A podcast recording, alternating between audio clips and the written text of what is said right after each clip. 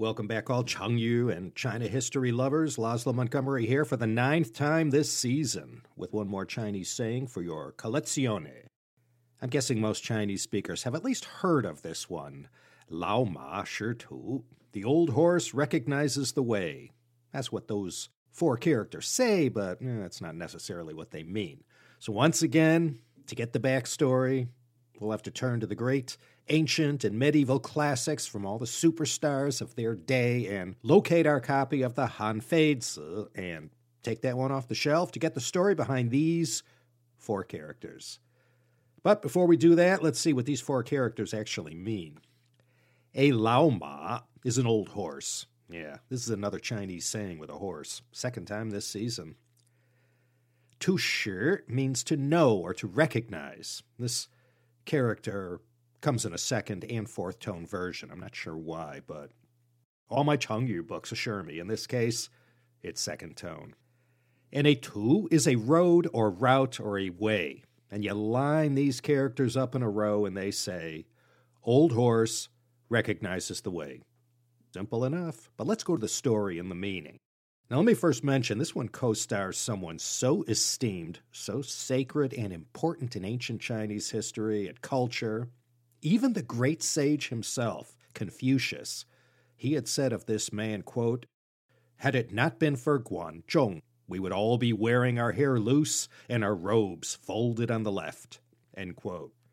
Yeah, Confucius pointed to this person and said, thanks to Guan Zhong's reforms, all of those future generations would now enjoy an orderly and harmonious society. Guanzhong was an advisor to the most consequential of rulers to govern the state of Qi, and this was Duke Huan. And this story takes place in Yan State, today basically the Beijing municipality area. Way before Beijing became Beijing, first it was the state of Yan. In the Yan mountain range in today's Hebei and Beijing area, there were two small kingdoms, Lingzhi and Guzhu, the ancient Lingzhi state was situated just west of Tangshan in fabulous Hebei province, and Guzhu was located next door and stretched east to the Bohai Sea. And these mountain people, who originally inhabited those two states, were an ancient ethnic group called the Shanrong. And these two ancient territories that could trace their history all the way back to the Shang dynasty were well protected by the impenetrable forests and twisting valleys of the Yan Mountains. Outsiders often referred to these two places as the Mountain Kingdoms. For decades, the Mountain Kingdoms had been coordinating attacks on their larger neighbors who bordered their lands. And this was back in the 7th century BC, so given the state of technology and engineering, these rulers of Lingzhi and well, they felt secure in knowing that their own home bases were all but immune to counterattack. But in the spring of 663 BC, when the famous Duke Huan of Qi received word from the Duke of Yan that the mountain kingdoms had once again invaded Yan, well, he decided he had had enough of that. He declared that he would personally lead a Qi force into Yan territory to help Yan defeat their antagonizers. So he set out from Qi, and among his retinue was none other than the very Guan Guanzhong I just told you about. Duke Huan led the combined Qi and Yan armies on a successful campaign against the mountain kingdom of Lingzhi, and his forces utterly destroyed them. The shattered remnants of the Lingzhi army, along with the Duke of Lingzhi, were forced to retreat into the lands of the other mountain kingdom of Guzhu. They made their way to the palace, and this defeated Duke of the now former Lingzhi begged for Guzhu's help. The Duke of Guzhu knew, with Lingzhi knocked out, the mountain kingdoms were now quite vulnerable, and he knew, left to his own devices, it was doubtful he'd be able to continue to keep the Qi and Yan armies out of the Yan mountains. At this point, one of the Duke of Guzhu's advisors told him there was no way he could defeat the Qi and Yan armies. They told him he should consider parleying with Qi and Yan and try to work something out. Another advisor chimed in and said that, in addition to cutting the best deal for themselves, they should also offer to execute the Duke of Lingzhi, who, as I said, was now a refugee in Guzhu. The advisor said if they offered to bring them the head of the Duke of Lingzhi, you know, it might soften them up a little and, you know, demonstrate Guzhu's sincerity. The Duke of Guzhu thought about this. Killing the Duke of Lingzhi, it eh, was no problem, but he wasn't quite ready to admit defeat yet. He replied to his advisers, Our small army might put us at a disadvantage, but you underestimate the topography of our Yan mountain range. This terrain gives us a fighting chance against Qi and Yan. So, after discussing the matter at length with his advisers, they came up with this plan. One of his chief advisers, a man named Huang Hua, was instructed to go to the Qi and Yan armies and pretend to be a defector from Guzhu. He was to say that Guzhu was in complete disarray with the whole kingdom and all its people wanting to make peace with Qi and Yan. And to embellish the story, Huang Hua was to mention how the Duke of Guzhu was refusing to admit defeat. Huang Hua was to beg Qi and Yan to lead their armies to Guzhu and to get rid of the unpopular monarch.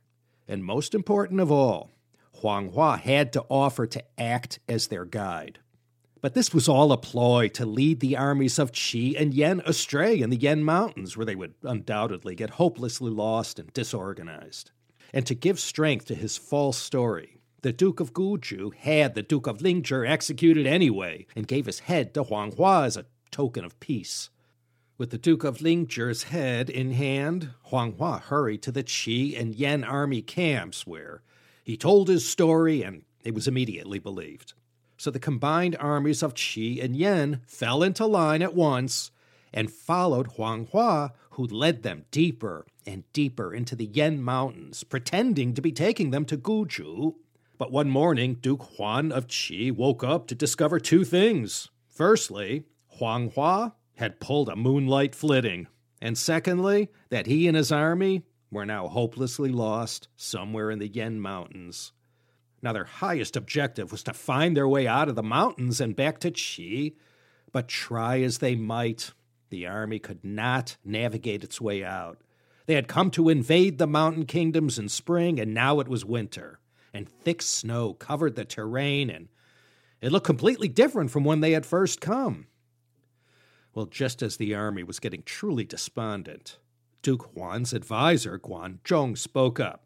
He said, Your Highness, may I make a suggestion? It's my belief that perhaps the old horses can be of some use to us in our predicament. Duke Huan listened to Guan Zhong's plan and agreed at once. Thereupon, Guan Zhong ordered the soldiers to choose the oldest horses in the army and to unbridle them and allow them to walk free. The most senior among the horses at that desperate hour sniffed the air, looked around, and started walking. And the soldiers were instructed to follow the old horses. And sure enough, they began setting a steady pace without wavering and the old horses led the army southward, out of the mountains, and back to their pleasant home in Qi. And when the Duke of Qi reached the edge of the mountain range and first saw the plain before him, he knew he had dodged this bullet. And he further knew, as Han Feizi said in his classic eponymous work, Lao Ma Shi Tu, the old horse knows the way. And if you were wondering whatever happened to Guzhu, well, for their treachery, leading Duke Huan and the forces he led astray to perish in the Yan Mountains. Well, Duke Huan went back a few years later in 660 BC and put an end to their perfect little world, and that was the end of the Guzhu state. So, Lao Ma Shi Tu, the old horse knows the way. It's a metaphor to describe experienced people who are familiar with all kinds of life situations and can be called upon in times of need to play a guiding role. It doesn't matter what kind of metaphorical old horse it is someone in your community, a retired senior executive who knows how to pull companies back from the brink, an old government official, anyone who has been around the block a few times and has a lot of experience in a particular field or activity. Lao Ma, Shi Tu, this old horse knows the best way to approach and navigate through some crisis or life situation successfully. Sometimes there's no substitute for experience. When you find yourself or your company up the creek without a paddle, remember, Lao Ma Shi Tu. Sometimes that old horse will come to the rescue and lead you to victory or help you achieve your aim. Okay, Lao Ma Shi Tu. Next time you get lost in the mountains, you may want to keep that one handy. Now, she's too young to be an old horse, but Emma sure knows how to lead the pack over at the Chengyu Yanqiu Zhongxin, now fully operational in a very pricey location in Beijing. Thanks again, Emma. Uh, by the way, you may want to put this in your calendars. Emma's making her worldwide debut on the CSP sometime in May of this rabbit year. Something to look forward to rather than the same old meatloaf you get every time. All right, that's all I got for you. Sorry I can't drag this one out any longer. This is Laszlo Montgomery signing off on a lovely spring day here in Los Angeles, imploring you to come back next time for another exciting episode of the Chinese Sayings Podcast.